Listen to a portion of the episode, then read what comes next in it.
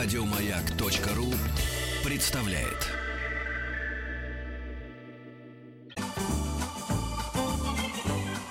Дышите глубже.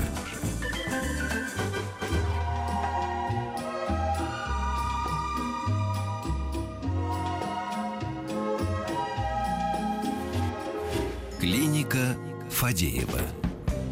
Врач-травматолог-ортопед, заведующий отделением сочетанной и множественной травмы НИИ Скорой помощи имени Склифосовского, кандидат медицинских наук Михаил Витальевич Сычевский у нас в гостях. Михаил Витальевич, мы уже без вас тут начали прием. Здравствуйте. Добрый день. Петя уже даже хотел кому-то, знаете, рекомендации давать. Я говорю, нет, давай мы как-то без этого. Да, я уже взялся, ваш халат практически примерил. Так, ну давайте читать уже сразу эти вот... Так... Добрый день, повредил мениски, левое колено, один совсем разлетелся. Доктор говорит, что порван передний крест, и АМРТ показывает лишь повреждения. Доктор наставит на операцию. Вот и не знаю, то ли он добра мне желает, то ли денег заработать хочет. Вот. Теперь все врачи подозревают в том, что они хотят денег заработать. Ну, не стоит всех подозревать, конечно, да. В этом. Что касается патологии, которая описана, естественно, необходимо мне лично посмотреть, конечно, на эти МРТ-срезы. Потому что если порван передний крест, так называемый передняя крестообразная связка, то не во всех случаях необходима операция. Прежде всего мы ориентируемся на совокупность клинических данных, то есть результатов осмотра пациента, плюс то, что мы видим на картинке. Бывает такое, что крест действительно порван, но за время того, пока пациент ходил, где-то уже сформировался рубец, который коленку держит, то есть она стабильна. В этом случае, в принципе, делать ничего не нужно. Бывает такое, что чаще всего, конечно, когда порван крест, коленка нестабильна, ногу пациента она не держит, соответственно, необходима пластика крестообразной связки. Что касается мениска, то же самое. Иногда необходимо оперировать, иногда можно этого избежать. Каждый случай индивидуален, но, как правило, если мениск порван и порван полностью, то это вызывает дискомфорт, боль, и рано или поздно пациенты, конечно, обращаются для того, чтобы провести артроскопию, при которой производится удаление порванной части, резекция мениска, специальным шейвером обрабатываются порванные участки, санация сустава, после чего пациент дальше живет счастливо. Это сложная операция? После нее долго восстанавливаются? Если мы говорим о пластике креста, то да, операция сложная. После нее восстанавливается длительное время, не менее 2 месяцев. То есть там наносится ортеза специально, потом разработка по специальной методике с дальнейшей реабилитацией. Соответственно, где-то месяца через 3-4 после удачной пластики креста можно уже полноценно ходить, нагружать ногу. Но спортсменам дают больше времени, потому что нагрузки у них выше, соответственно, у них где-то ориентировочно 5-6 месяцев. Если после мы креста. Про Акинфеева помним. Ну, у него 2 порваны кресты, да. Вообще такой, учитывая, что я еще болельщик ЦСКА, для меня это такой... Двойная травма. Да, это подвиг, на самом деле, спортсмена, потому что после переднего креста порвано однажды, не все спортсмены возвращаются, а 2, это вообще... Очень серьезное достижение. Молодец, конечно. Добрый день. Врожденный вывих правого бедра. В возрасте 1,5 лет сделали операцию. Сейчас мне 35. Разница в ногах 3,5 сантиметра. Начала жутко болеть спина по утрам и вечерам. Истерики не ношу. Неудобно при такой большой разнице. Куда бежать, что делать? Вот как раз мы вчера с моим коллегой, нейрохирургом, обсуждали данную ситуацию. Такое вот симультантное повреждение одномоментно и сустава тазобедренного, и спины. На самом деле все это взаимоотягощение, так называемое. Бывает первое, допустим, в данном случае у пациента наверняка есть диспластическое разрушение сустава, что и, собственно, обусловило разницу в конечностях. Скорее всего, там дисплазия 3-4, которая нуждается в оперативной коррекции, а именно тотальном эндопротезировании сустава. После чего, скорее всего, длину возможно будет восстановить. Но, учитывая, что пациент все это время ходит с разницей в конечностях, хромает, спина искривляется, соответственно, поясничный отдел позвоночника тоже разрушается, что ведет к дополнительной травматизации, и там уже есть проблемы спинальные. То есть, грубо говоря, вот эта боль, которая сейчас у него, она может быть, скорее всего, как совокупность и спинальной, и локальный. То есть, если мы спротезируем, то боли могут остаться от спины. И в этом случае, скорее всего, придется обращаться уже к нейрохирургам за помощью в оперативном лечении спины. И сейчас как раз вот у нас интересно над тем намечается работа. Возможно, что-то получится. Ну то есть, а что делать сейчас человеку пока? Безусловно, нужно делать рентген тазообзорный, то есть на котором будет видно оба сустава, и идти к травматологу-ортопеду, который занимается патологией суставов, который протезирует. Я думаю, что там можно будет помочь спротезировать, и дальше будет жить долго и счастливо. Единственное, что, конечно, у пациентов с такой патологией нельзя затягивать, потому что формируется патологическая походка, после чего, даже восстановив сустав, походка остается, и потом люди очень долго исправляют ее, несмотря на то, что уже хорошо. А если, допустим, с суставом более-менее все нормально, это не вытягивается на аппарате Елизарова нога, или так надолго, насильно, но намного не вытянет? В следующий раз, жалко, это у нас радио, а не телевидение, можно было показать картинки очень такие, которые все бы показали. Бедро человеческое, вообще сустав, это сложная штука. А там есть такой... Я видела в анатомическом музее. Вот. Там есть такой шеечно-диафизарный угол, потому что у нас диафиз бедра, да, который есть шейка, в котором головка, которая упирается в таз. Вертложная впадина. Совершенно верно. И вот когда головка, шейка и вертложная впадина разрушаются, идет это к коллапсу, и, соответственно, бедро укорачивается, соответственно, тот же аппаратом можно вытянуть, но опора не останется. Вот, поэтому 3-4 сантиметра еще можно вытянуть. Больше уже сложно. Там, конечно, сначала накладывается гибридный аппарат, бедро-таз. Выполняется тракция в течение 2-3-4 недель, у кого сколько по расстоянию тянуть нужно.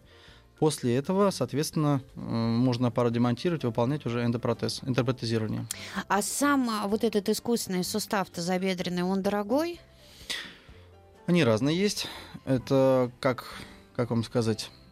как машины, наверное. Нет, разнообразие велико их. Они есть и дешевые, и дорогие. Соответственно, что мы от него хотим? Если человек пожилой, очень сильно, мы сейчас протезируем пациентов, и которым 90, и 100 лет, и 80 лет, и это нормально все. Если пациент очень пожилой, и многого не нужно, допустим, пожилая бабушка или дедушка, которая из дома не выходит, которым нужно просто передвигаться по дому, им достаточно так называемого биполярного протеза, когда протезируется только головка, да, и феморальный компонент. Соответственно, много не ходит. А уже пациентам чем моложе, соответственно, у них ожидания от жизни больше, и необходимо больше, и ходить, и бегать, заниматься спортом. Таким пациентам необходимо уже, конечно, тотальное протезирование с хорошей парой трения, керамической, которая вообще может стать вечная. Это сейчас наиболее такой высокий показатель среди пар трения. Очень высокие терапевтологические свойства. То есть, если раньше мы делали протезирование в старые добрые времена металл-полиэтилен, и металл, который трется, полиэтилен разрушает, и формируется так называемая полиэтиленовая пыль. Даже было такое название, которое зарубежные наши коллеги придумали. Такой сустав называли фабрикой по изготовлению полиэтиленовой пыли, которая сама по себе она токсична и разрушает сустав.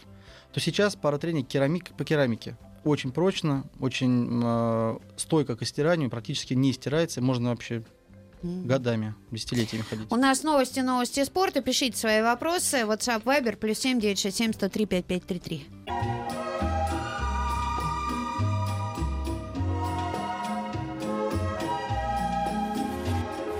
Клиника Фадеева. Кандидат медицинских наук, врач-травматолог-ортопед, заведующий отделением сочетанной и множественной травмы НИИ Склифосовского Михаил Витальевич Сычевский у нас в гостях. Мы продолжаем задавать ваши вопросы ему. И вот такой, мне кажется, мы еще этой темы не касались. У меня на ногах, пишет человек, длинные указательные пальцы.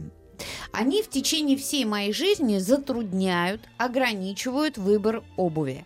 Подходящий по полноте размер короток, а размер длиннее слишком свободен. Существуют ли операции для укорочения пальцев? Влияет ли это на походку?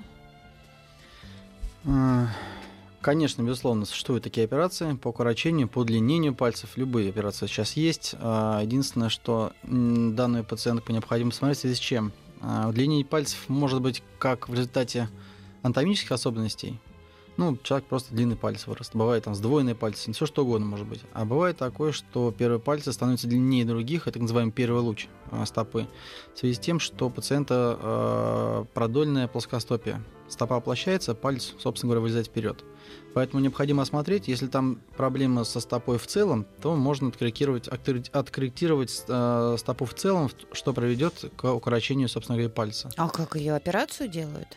Есть операции, есть просто банальные стельки ортопедические, которые свод стопы повышают, тем самым укорачивают пальцы. И, в принципе, размер ноги укорачивает, уменьшается. И вот тут тогда сразу вопрос. Скажите, как правильно подобрать стельки? Стельки невозможно подобрать. В идеале их нужно изготовить по пациенту. То есть это индивидуальное изготовление стелек анатомически, это идеально. Потому что у каждого стопа разная. И универсальных ортопедических стелек, если мы говорим о настоящих ортопедических стельках, их не существует. Поэтому, если вам нужна стелька, вы идете к ортопеду в салон и такую стельку делаете. Ее делают по вам. Тогда это обувь на размер больше покупать надо, чтобы туда стельку воткнуть? Нет, сейчас стельки делают очень красивые, очень незаметные. Более того, даже бывают стельки, точнее тоже бывает, а делают стельки даже для открытой обуви. Поэтому без проблем. Вы что? Да. И много таких центров?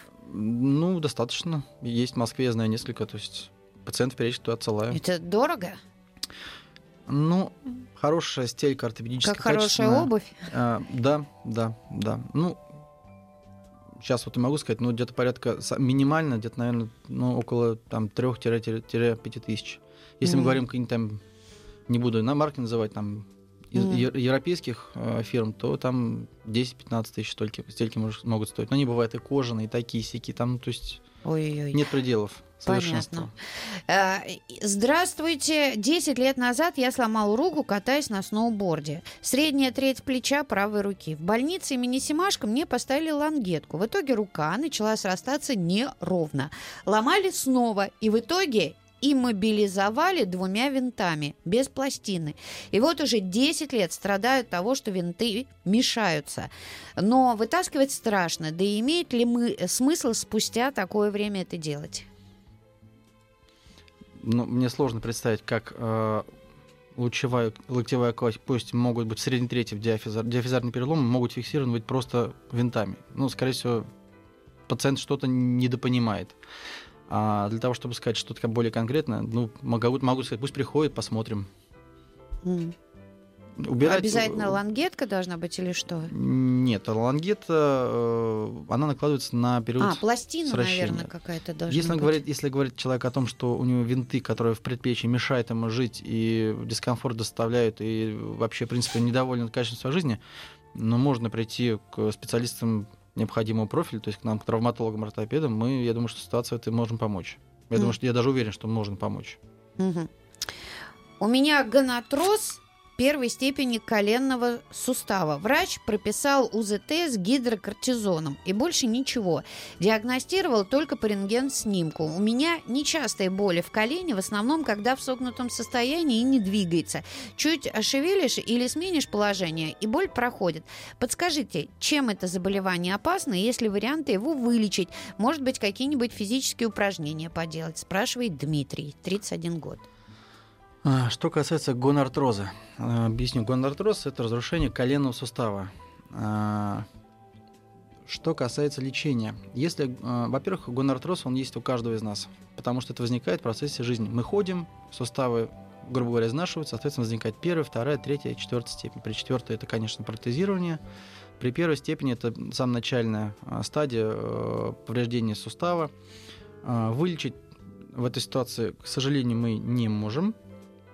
Что касается помочь человеку, есть масса вариантов, начиная от внутристанных инъекций препаратов гиалуроновой кислоты, их тоже огромное количество, в полость сустава мы их вводим, это облегчает страдания человека. То есть, по сути, скажем так, в процессе жизнедеятельности хрящ, который находится на коленке, это гиалиновый хрящ, соответственно, и мениски, они начинают страдать от обезвоживания, то есть, грубо говоря, немножко подсыхают. Если мы вводим препарат гиалуроновой кислоты, он насыщает эти внутрисуставные образования влагой, соответственно, боль уходит. Можно уменьшить, скажем так, скорость развития этого процесса. Что это такое? Это, прежде всего, похудение. Если человек Ну большой. Да, если тучный, да, если есть лишний вес. Если коленка болит, продолжит разрушаться, соответственно, похудеть, перестать, допустим, если человек там прыгает, бегает, ударные нагрузки, надо переходить, допустим, на плавание там, или что-то еще в этом роде.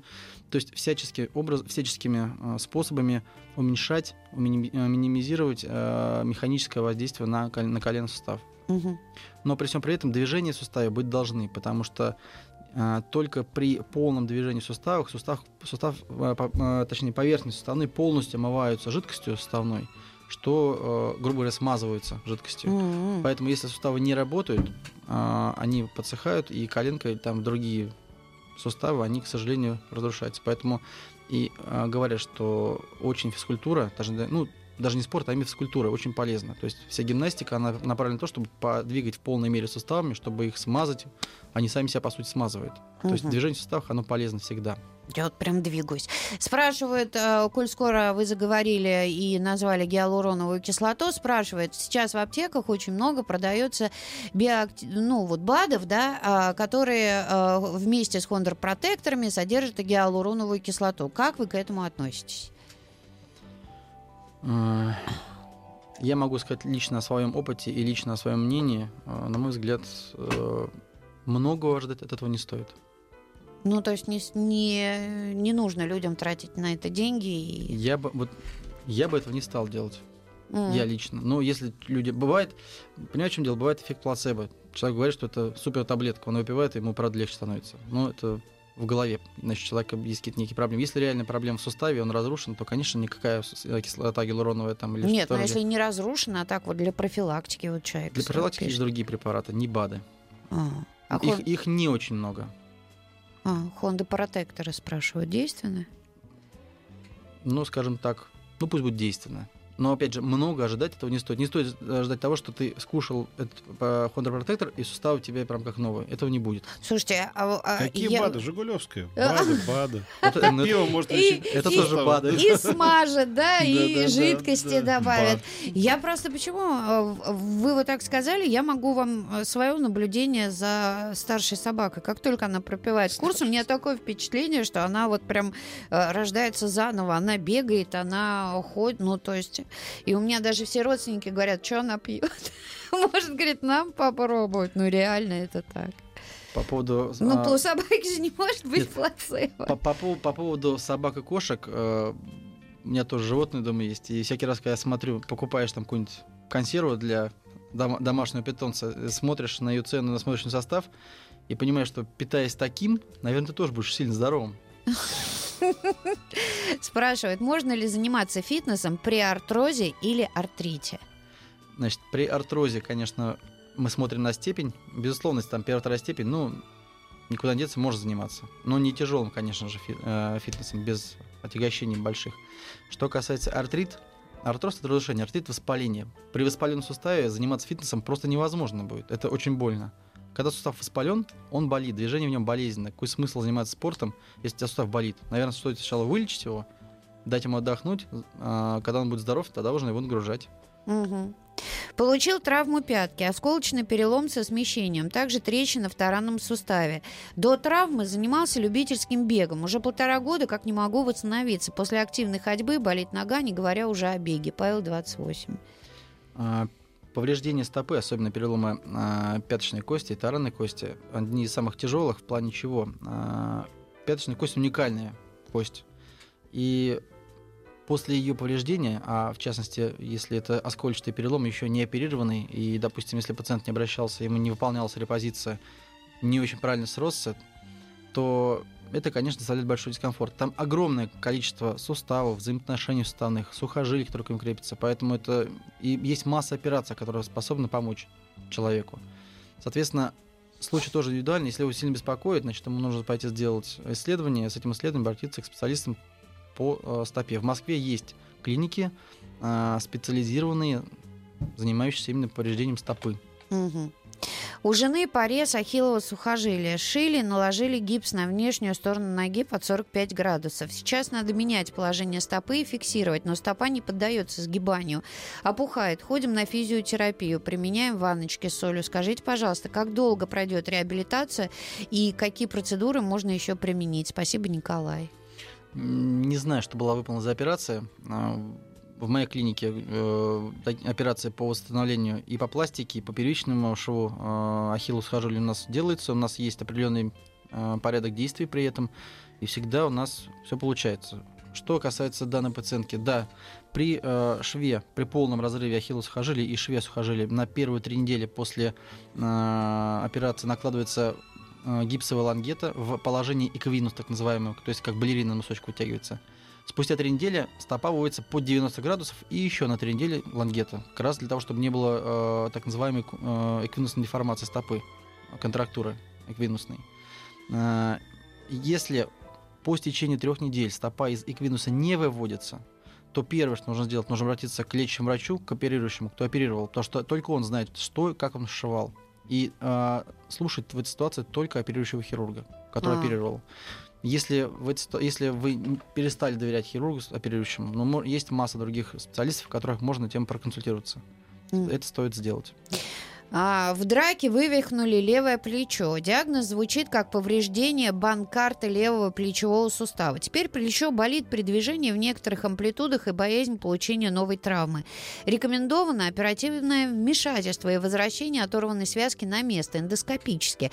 Говорят, что операцию лучше делать более молодым. После травмы прошло больше года. Мне 27. Спасибо. Если беспокоит, если болит, если нестабильность в суставе плеча. Вообще банкарт оперируется всегда. Поэтому я советую этому молодому человеку идти к специалисту, который занимается артроскопией, и выполнять операцию эту. Все-таки делать, да? Да, однозначно делать, конечно. Дочке 4 года каталась на горных лыжах, и на небольшой скорости при падении лыжа не отстегнулась, и нога в области колена получила выворачивающее усилие кнаружи. Стоять на ноге было больно, отека не было. Прошли по врачам, по снимкам перелома нет. Через несколько дней практически ничего не беспокоило. Прошел уже месяц, но смущают 2 маленькие точки сиреневого и кровоизлияния на наружной стороне колена. Такие же точки были у меня при переломе плюсневой кости. Что это может быть? По поводу точек сказать не могу, надо смотреть. Что касается ребенка, редко у них что-то ломается в данной ситуации. И вообще по данному механизму, скручивающему, скорее всего, там повреждение мехотканы, а именно мениск или, скорее всего, крестообразная или медиально-латеральная коллатеральная связки. Есть в Москве замечательная клиника, детская клиника Филатовская, которая находится в Садовом кольце. Там работают прекрасные травматологи. Мне там мой друг работает. Прекрасно вот делает дентоморфоскопию. Нужно поехать в Филатовскую больницу и там обследоваться.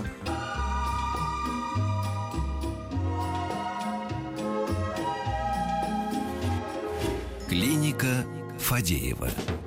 Николай спрашивает. Надрыв передней крестообразной связки колена. Есть небольшой люфт. Пластика или, возможно, закачать мышечный каркас? Отвечая на этот вопрос, опять же, не видя МРТ, предполагая, если разрыв полный и... Надрыв он написал. Если именно надрыв, часто люди путают. Если надрыв и повреждение связки не полное, то, конечно, операция не нужна. Не нужна. Если, опять же, люфт... Люфт, мы говорим, это, видимо, он имеет в виду нестабильность. Нестабильность и рознь, соответственно. Если она очень большая, сустав нестабилен, и это мешает жить, то, конечно, надо делать операцию. Но если при неполном разрыве, как правило, нестабильности не бывает.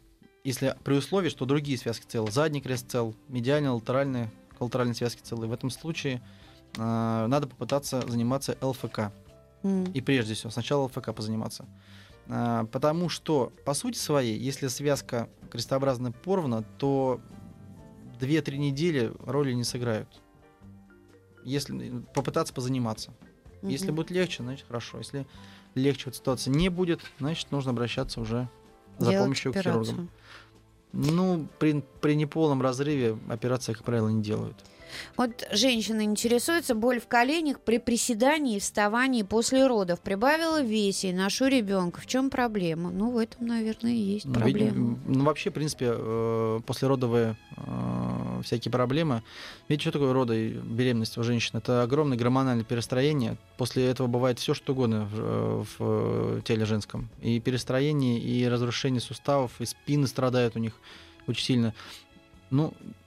Можно предположить, учитывая, что вес увеличился, носила ребенка, скорее всего, коленки пострадали. Возможно, там менисцит, возможно, там артроз 1-2. Надо смотреть, То есть к врачу нужно сходить. Безусловно, конечно. Дочка родилась с мизинчиками, подвернутыми вперед. Ортопед сказал, неврологическая стопа. Когда подрастем, будем накладывать ленту. С какого возраста начинать ее накладывать? Вот в этом вопросе сейчас мнения ортопедов детских настолько сильно разошлись, что что-либо конкретно советовать очень сложно. Потому что бывает, во-первых, разная степень данной патологии.